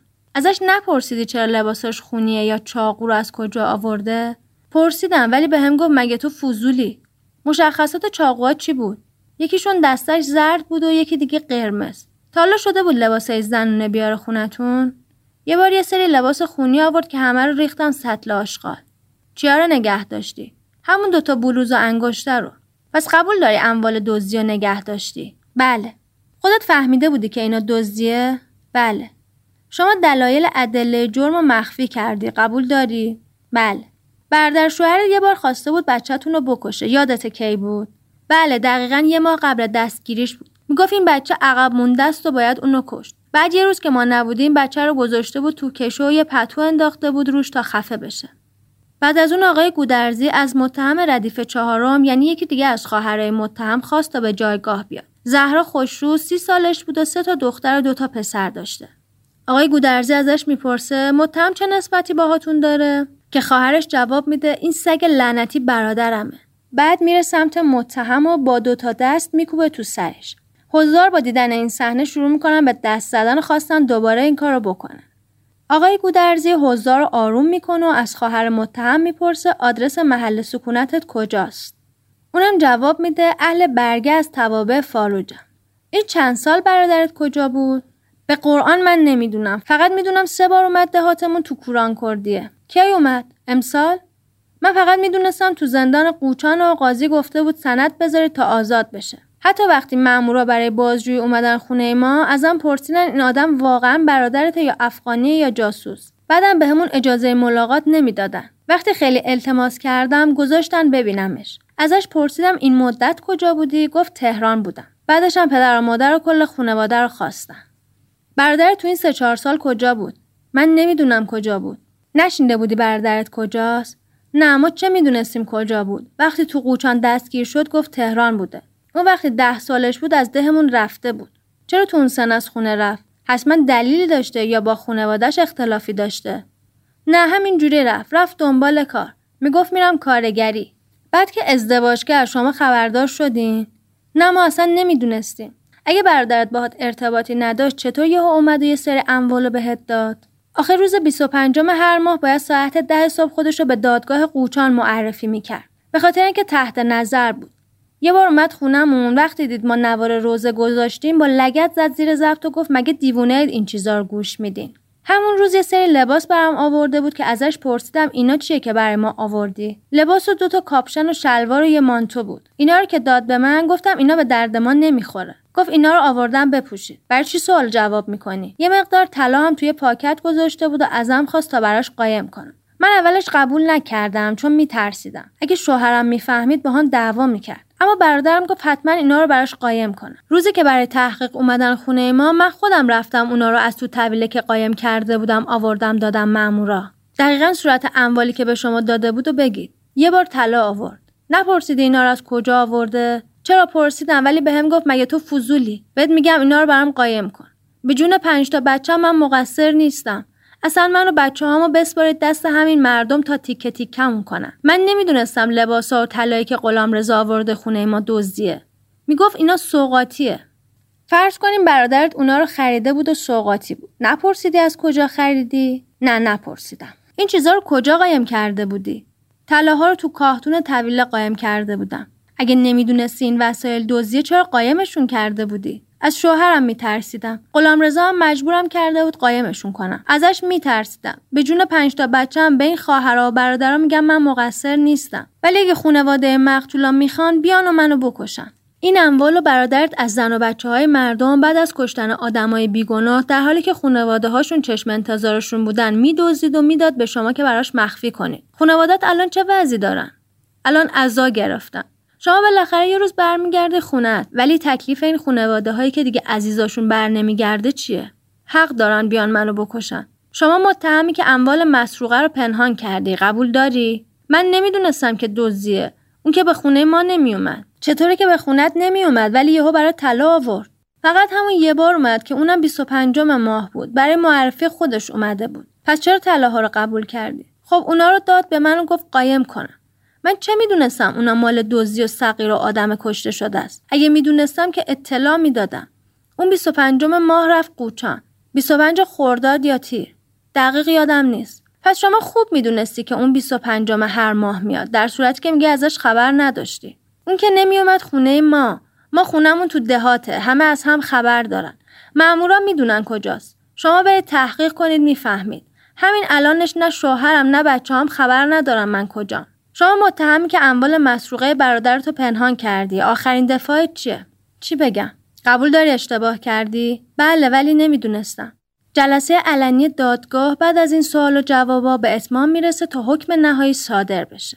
دادگاه شعبه 35 عمومی بعد از جلسه غیر علنی در نهایت عامل جنایت غرب تهران رو به نه بار قصاص، حبس و تحمل شلاق محکوم می‌کنه. بعد از اون حکم جهت تایید نهایی به دیوان عالی کشور ارسال میشه. بر اساس این حکم این جنایتکار به دلیل نه فقر قتل به نه بار قصاص به دلیل پنج فقر آدم ربایی تو ساله 71 و 76 به حبس ابد به اتهام تجاوز به عنف به اعدام به خاطر سرقت اتومبیل سایر سرقت ها به سه سال حبس و شلاق به اتهام اقدام به قتل فرزند برادرش به سه سال حبس و در کل به 216 ضرب شلاق محکوم میشه که ضربات شلاق قبل از اجرای حکم اعدام زده خواهد شد دادگاه وجود همدستی به نام حمید رسولی و تو این جنایت رد می‌کنه و میگه با 11 دلیل ثابت شده که چنین آدمی وجود نداره و قتل توسط یه نفر انجام شده. بر اساس سابقه زندانیا افرادی که حمید رسولی نام دارن تناقضگویی متهم در مورد تقسیم اموال مسروقه با این فرد خیالی. کشف عرابه مرگ که زیر صندلی آن تناب پنهان شده بود و لکه های خون روی صندلی آن مشاهده شده کشف دو قبض چاقو از منزل برادر متهم و شهادت نجات یافتگان مبنی بر اینکه با این چاقوها مورد حمله قرار گرفتهاند گفته های افراد نجات یافته شهادت دو شاهد که غلامرضا خوشرو را سوار بر عرابه مرگ به طرز مشکوکی مشاهده کرده اند تحقیق از اهالی ترشت و دوستان خانوادگی متهم و شهادت آنان مبنی بر اینکه متهم را هیچ وقت همراه دوستی ندیدهاند. از جمله دلایلی است که ثابت می کند متهم همدستی نداشته. گودرزی اضافه می‌کنه اگه متهم تنها نبود لزومی نداشت درهای اتومبیل طوری قفل کنه که قربانیان نتونن اونو باز کنن. آقای گودرزی میگه متهم گفته حمید رسولی اطراف شهریار زندگی می‌کنه و ماشینش هم بیانوست که تو تحقیقات معلوم میشه همچین فردی با این مشخصات وجود نداره. از طرف دیگه متهم در عین اینکه میگه شب و روز با حمید رسولی بوده ولی نمی‌تونه یه آدرس درست از این آدم به ما بده. بنابراین حمید رسولی یا ساخته خیالاتشه یا یه وجهه شیطانی از شخصیت خودشه. در مورد مجازات بقیه متهما رضا خوشرو متهم ردیف دوم به خاطر پنهان کردن آگاهانه مدارک جرم به یه سال حبس و به خاطر پنهان کردن اموال مقتولین به 6 ماه حبس و 70 ضرب شلاق محکوم میشه. متهم ردیف دوم مدینه جهانگیری زن برادر متهم به خاطر پنهان کردن اموال مسروقه به چهار ماه حبس و هفتاد ضرب شلاق محکوم میشه. مجازات زهرا خوشرو خواهر متهم هفتاد ضرب شلاق و 6 ماه حبس تعزیری به دلیل پنهان کردن اموال مسروقه میشه. بعد از چاپ این خبر تو روزنامه ها مردم تو تماسایی که با روزنامه ها می‌گیرن درخواست میدن حکم اعدام تو ملع عام باشه تا درس عبرتی برای متخلفا آرامش خاطری برای مصیبت دیده های حادثه باشه. با ابلاغ حکم دیوان عالی کشور تو روز سهشنبه 21 مرداد قرار میشه که اونو فردای اون روز اعدام کنن و قبل از اجرای حکم قصاص اول حکم 216 ضربه شلاق توسط سه تا از اولیای دم که می‌شده نفری 72 ضربه اجرا بشه و در نهایت اعدام صورت بگیره. مسئولای اجرای حکم بعد از رسیدن حکم به دستشون به انفرادی زندان میرن تا خود قاتل پای حکمش رو امضا بزنه. قاتل که به شدت روحیش رو باخته بود با دستای لرزون زیر حکم امضا می‌کنه. طبق گفته زندانبانا متهم تو دو سه روز آخر روحیش رو حسابی باخته بود و هی می‌گفته من آدم مفید برای جامعه نبودم و از کارم پشیمونم. الان خیلی کابوس می‌بینم و شب تا صبح بیدارم. دیگه میلی به غذا ندارم. چون به قربانیام خیلی بد کردم و حق دارن هر بلایی سرم بیارم حالا معلوم نیست این حرفا چقدر حقیقت داره و چقدرش از زبون خود روزنامه نگار برای جذاب شدن خبرش بود. صبح روز چهارشنبه 22 مرداد خبرنگار روزنامه کیهان به همراه عکاس روزنامه خودشونو ساعت چهار صبح میرسونن به مجتمع غذایی امام خمینی. این خبرنگار میگه جلوی مجتمع پر شده بود از فیلمبردار و گزارشگر و عکاس و همه منتظر بودن تا قاتل رو بیارن. مسئولای اجرای حکم تا آخرین لحظه محل اعدام مشخص نکرده بودن تا هرج و مرج نشه. گزارشگر روزنامه کیهان بعد از یکم پرسجو می‌فهمه قاتل رو از دیشب تو زیرزمین همین مجتمع نگه داشتن. هر جور شده بوده خودش رو میرسونه به اتاقی که قرار بوده آخرین وصیت و سفارشاتش رو بنویسه. می‌بینه یه تناب آبی به اندازه دو سه متر با گره اعدام روی میز و پزشکی قانونی آماده معاینه های آخر. ساعت پنج و مسئول اجرای احکام با قاضی گودرزی و آقای قدیانی رئیس مجتمع به اتاق میاد. آقای گودرزی از متهم می‌پرسه توبه کردی؟ متهم سکوت کرده بوده. بهش میگن هر حرفی داری بگو. بدهی طلبی. لبای زرد و خشکیدش از هم باز میشه و میگه از کسی طلبی ندارم و به کسی هم بدهکار نیستم. برام صبونه بیاری. در حالی که هنوز تو نگاهش هیچ اثری از پشیمونی نبوده. با اینکه خبرنگارا منتظر بودن تا متهم از در اصلی بیرون بیارن اون از در پشتی بیرون می‌برن و توی پیکانی که چهار تا محافظ توش بوده سوارش می‌کنن و میرن.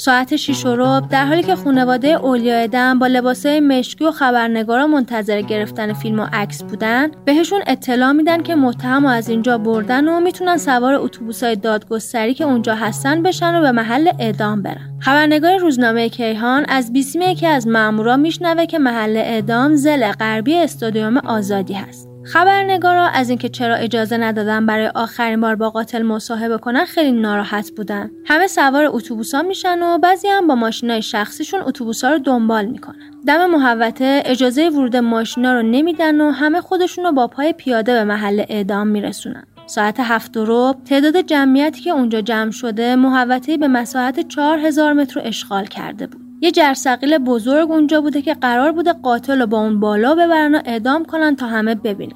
قاتل تو ماشین منتظر اجرای حکمش بوده. اجازه نمی‌دادن کسی به ماشین نزدیک بشه و به شدت ازش مراقبت می‌کردن. وسط محوطه یه کلبه آجری دوازده متری بوده. قاتل با نردبون میفرستن بالای بنا روی تخت میخوابونن تا شلاق زدنش رو همه ببینن. آقای قدیانی با بلنگو از بلنگو میگه امروز شاهد اجرای یکی از احکام الهی در کشورهای اسلامی هستیم.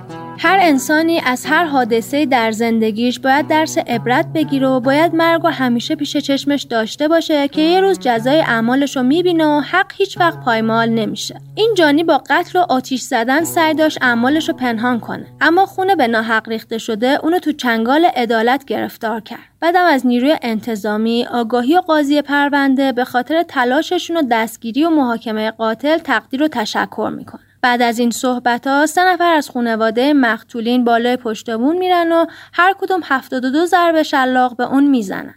با هر ضربه که به قاتل می‌زدن خانواده مقتولین فریاد می‌زدن محکمتر. قاتل از درد به خودش میپیچید ولی ذره پشیمونی تو صورتش نبود. وقتی ضربه ها تموم میشه قاتل نگاهی به خانواده ها میندازه و می‌پرسه تموم شد؟ من حس می‌کنم انگار داره می‌پرسه راحت شدین. بعد از اون تنابو به گردنش میندازن و لحظاتی بعد جرسقیل اونو بالا می‌کشه. 15 دقیقه طول می‌کشه تا قاتل تموم کنه. جنازه قاتل دو ساعت از جرسقیل آویزون میمونه و فریاد مردم که می‌گفتن مرگ بر تبهکار ادامه داشت. بعد از دو ساعت جنازه رو پایین میارن و به پزشکی قانونی میفرستن. در نهایت پرونده یکی از جنجالی ترین قاتلین زنجیره ایران دوازده سال بعد از خودکشی مجید سالک محمودی تو زندان برای همیشه بسته میشه.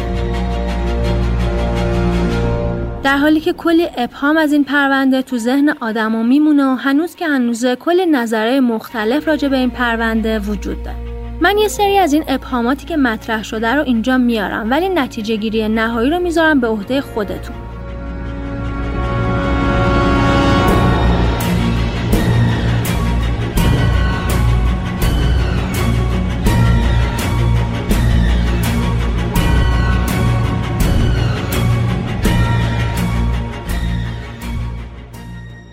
یکی از مسئولای آگاهی تهران گفته بود متهم خودش رو آخرین باری که ما دستگیر کرده بودیم یعنی سال 71 مراد نادری معرفی کرده بود. در صورتی که اسم اصلیش غلامرضا خوشرو بود. سوال اینجاست که آیا پلیس و دستگاه قضایی تو سال 71 و موقع بازجویی و دادگاه به هویت واقعی غلامرضا خوشرو پی نبرده بودن؟ یا حداقل بعد از فرارش تو سال 72 از طریق همدستش علی کریمی به هویت واقعیش پی نبردن؟ چرا پلیس و دستگاه قضایی بعد از فرار این آدم تو سال 72 تصویرش رو از رسانه ها پخش نکرد؟ همونطور که تو سال 76 با چاپ تصاویر غلامرضا خوشرو تو روزنامه های ایران هویت واقعیش کشف شد.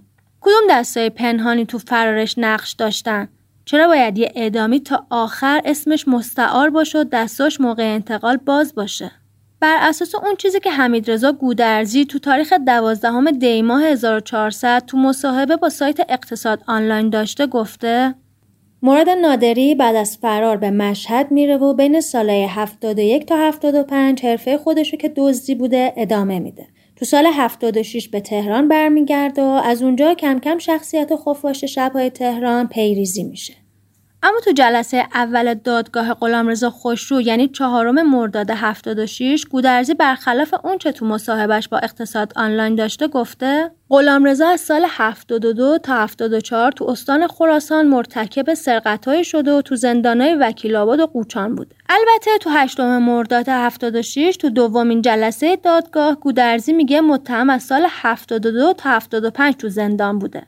روایت خود خوشرو تو جلسه اول دادگاه با هر سه تا روایت بالا فرق داره. طبق چیزی که گفته دستگیریش تو خراسان باید اوایل سال 74 بوده باشه. اون میگه تو دادسرا معمولی که همراه من بود دستبندم رو باز کرد و من فرار کردم به استان خراسان. تو خراسان یه ماشین دزدیدم و اونجا دستگیر شدم. بعد از دستگیری 18 ماه تو زندان بودم ولی 5 ماه پیش از زندان قوچان آزاد شدم. معلوم نیست خوش رو تو مدت زندان تو خراسان با چه اسمی تو زندان بوده. با اسم اصلیش یا مستعار. چجوری متهمی که تو سال 71 وقتی می‌خواستن دستگیرش کنن به دلیل مقاومت مجروح و باعث مرگ فرد بیگناه میشه و جرمش اونقدر سنگین بوده که هم دستش علی کریمی اعدام میشه؟ و سابقه زندان و بازداشت به جرم جاسوسی برای شوروی تو اداره اطلاعات خراسان داشته؟ با اینکه مدتها تو زندان خراسان بوده پرونده سال 71ش تو تهران که حکمش اعدام بوده اینجوری غیر عادی جرمش فراموش بشه.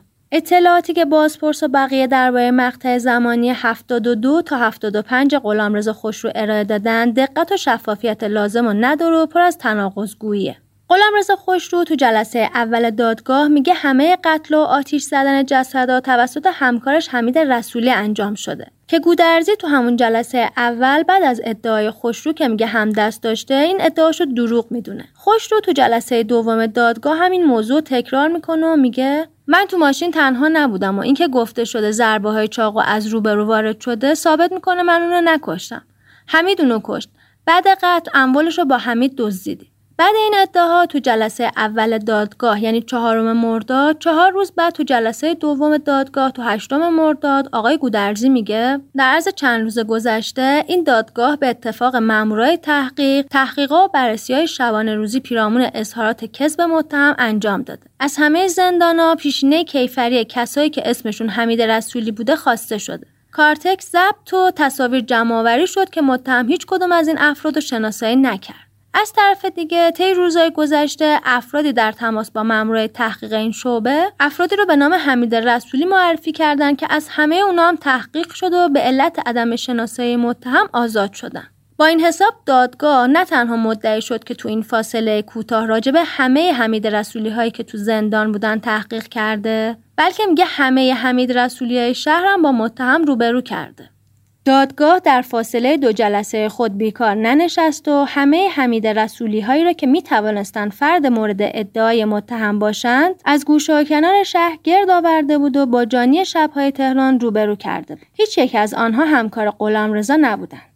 اگه تو فاصله جلسه اول و دوم دادگاه تحقیق کردن و فهمیدن ادعای خوش رو درباره حمید رسولی دروغ بوده پس رو چه حسابی گودرزی تو جلسه اول دادگاه میگه ادعای متهم دروغه اصلا مگه تو این فاصله زمانی کم سه چهار روزه بین دو جلسه دادگاه امکان تحقیق و بررسی و روبرو کردن همه حمید رسولیا با خوشرو وجود داشته؟ در کمال تعجب تو گزارش 21 مرداد سال 76 روزنامه ایران برخلاف اظهارات قبلی رئیس دادگاه حمید رسولی رو دوست دوران زندان خوشرو تو سال 71 معرفی می‌کنن که همون سالم اعدام شده.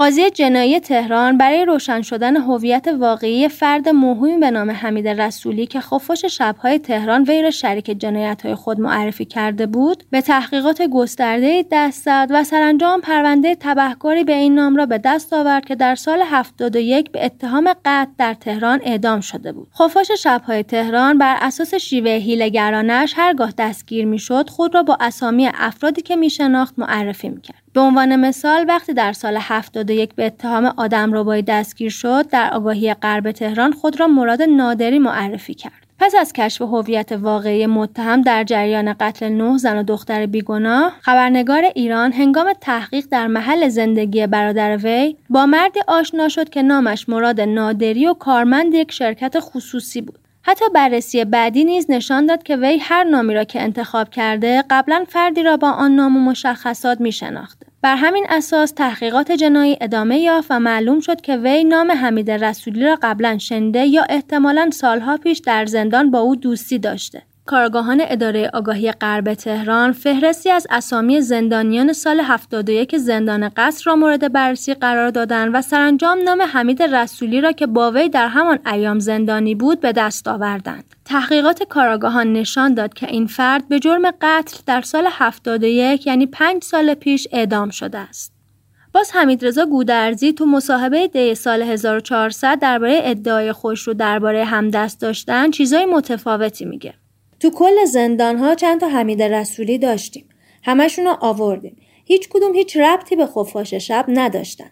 اونجا بود که فهمیدیم این ادعاش بیمورده و نتیجه بررسی پزشکی قانونی هم نشون داد که حمید رسولی صرفا شخصیتی ساختگی و پرداخته ذهن اونه. می‌گفت تو کدوم زندان با حمید رسولی آشنا شده در حالی که توی اون زندان کسی بازداشت نبوده. همه سابقه دارا به نام حمید رسولی شناسایی و تحت تحقیق قرار گرفتن و عدم ارتباطشون با قتل و غلامرضا خوشرو اثبات شده. خیلی واضحه که اون زمان دادگاه با یه دست پاچگی و عجله سعی داشته بیخیال جریان حمید رسولی بشه. ضمناً با توجه به اینکه غلامرضا خوشرو تو دهه 60 به اتهام جاسوسی و رفت آمد به روسیه دستگیر و بازداشت شده بود، چرا وزارت اطلاعات درباره این قتل که به شدت باعث تشویش اذهان عمومی شده بود ورود نکرد تا مشخص کنه این حمید رسولی که خوشرو دربارش حرف می‌زنه ربطی به سرویس های بیگانه داره یا نه در این صورت میشه اینجوری برداشت کرد که حمید رسولی قطعا اسم مستعار بوده. پس نباید از طریق ثبت احوال صحت و سقم حرفهای خوشرو را بررسی می‌کردن. قطعا اداره آگاهی که حداقل تجربه اسم قلابی مراد نادری رو داشته درباره قیافه و قد و سن حمید رسولی از خفاش شب تحقیق کرده بوده و دلیل تن دادن به این رابطه رئیس و مرعوسی رو هم از این متهم سابقه داره باهوش فهمیده بوده. به نظر شما پرونده حمید رسولی با مشخصات خاص که خیلی احتمال داره اسمش مستعار بوده باشه بازه؟ چرا کسی مثل رائفی پور یه رشته توییت می‌زنه و میگه جریان خفاش شب بهانه‌ای بود برای اینکه فاحشه هایی که تنهایی کار می‌کردن بترسن و مجبور بشن تحت نظر اصطلاحا خانم رئیسایی زیر نظر شبکه نفوذ فعالیت کنن. خفاش شب هیچگاه قتلا رو گردن نگرفت و عجیبتر اینکه یه مرتبه هم اونو فراری دادن اما گشت بسیج مجددا دستگیرش کرد. این توییت رائفی پور بود. برام خیلی عجیبه که این آدم تمام مقتولین رو فاحشه خونده و اصلا متوجه نبوده که دو تا از مقتولین دو تا بچه بودن. با این بخشش کاری ندارم. اینکه علنا اعتراف کردن خفاش شب یه جریان خودخواست و از پیش برنامه ریزی شده بوده عجیبه. البته که میگن اینا طرفدارای خاتمی بودن دیگه. بعد بدونید خانواده مقتولا بعد از اینکه رائفی پور همچین توییت رو می‌زنه ازش شکایت می‌کنن. حالا اینکه شکایتشون به کجا رسیده ازش خبری ندارم.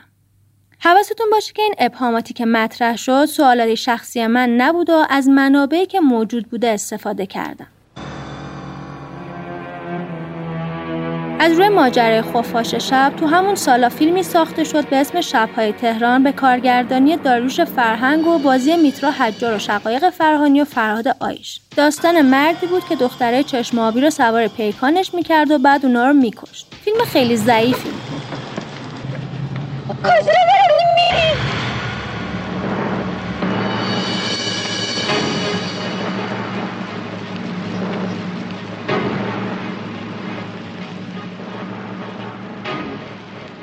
یه کتابم درباره این جریان نوشته شده به اسم خفاش شب به نویسندگی سیامک گلشیری که به جریانات بعد از اعدام خفاش شب می‌پردازه. تو این داستان داره میگه قاتل اصلی هنوز زنده است و داره دست به جنایتاش می‌زنه.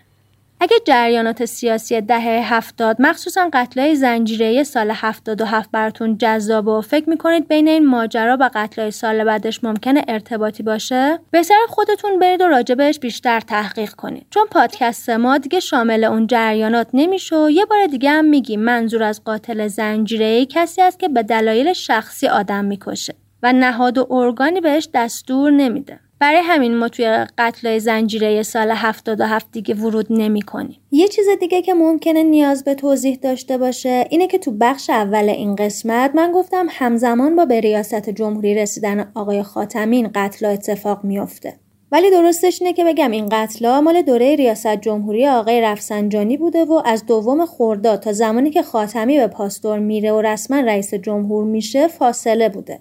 یه نکته دیگه توی بخش اول اصطلاح اصولگراها رو برای مخالفای آقای خاتمی استفاده کردم که خب غلط بود. چون این اصطلاح تو زمان ریاست جمهوری آقای احمدی نژاد مورد استفاده قرار می‌گیره و اون موقع به مخالفای آقای خاتمی نمی‌گفتن اصولگرا.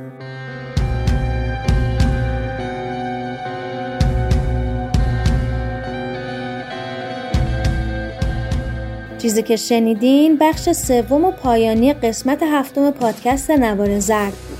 خیلی مهمه که بدونید ما تو این پادکست دید تحلیلی به ماجراها نداریم و اگر جای نظری هم میدیم خیلی شخصیه. نکته دیگه اینه که فقط وقایع جنایی رو بررسی نمی‌کنیم. بلکه سعی داریم در کنار ماجراها وقایع تاریخی که تو اون زمان خیلی مهم و تاثیرگذار بودن هم بررسی کنیم. پس اگه همچین موضوعی برای شما یا دوستاتونم جذابه ما رو به بقیه هم معرفی کنید و از طریق تمام اپهای پادگیر یا صفحه اینستاگرام یا کانال یوتیوب و تلگراممون ما رو دنبال کنید. اگه هم دوست دارید برای ادامه دادن این مسیر از ما حمایت کنید چه در ایران چه در خارج از ایران می‌تونید از طریق لینک هامی باش نوار زر که تو توضیحات گذاشته شده این کار رو انجام بدید. قطعا می‌دونید که برای حمایت مالی از نوار زرد هیچ اجباری وجود نداره. این کار شما صرفا ما رو برای ادامه مسیر دلگرم می‌کنه. منابع اپیزودامونم تو قسمت توضیحات اپهای پادگیر وجود داره. اگه دوست دارید که خودتونم راجع به اپیزودا بدونید یا موسیقیایی که استفاده کردیم براتون جذابه می‌تونید از اینجا پیداش کنید. تشکر می‌کنم از همه عزیزانی که ما رو تو ضبط این قسمت یاری کردن. ممنون که ما رو دنبال می‌کنید و ممنون که انتقاداتتون رو به گوش ما میرسونید. این پایان این قسمت بود. ولی اگه دوست داشته باشید می‌تونید موسیقی رو تا آخر دنبال کنید.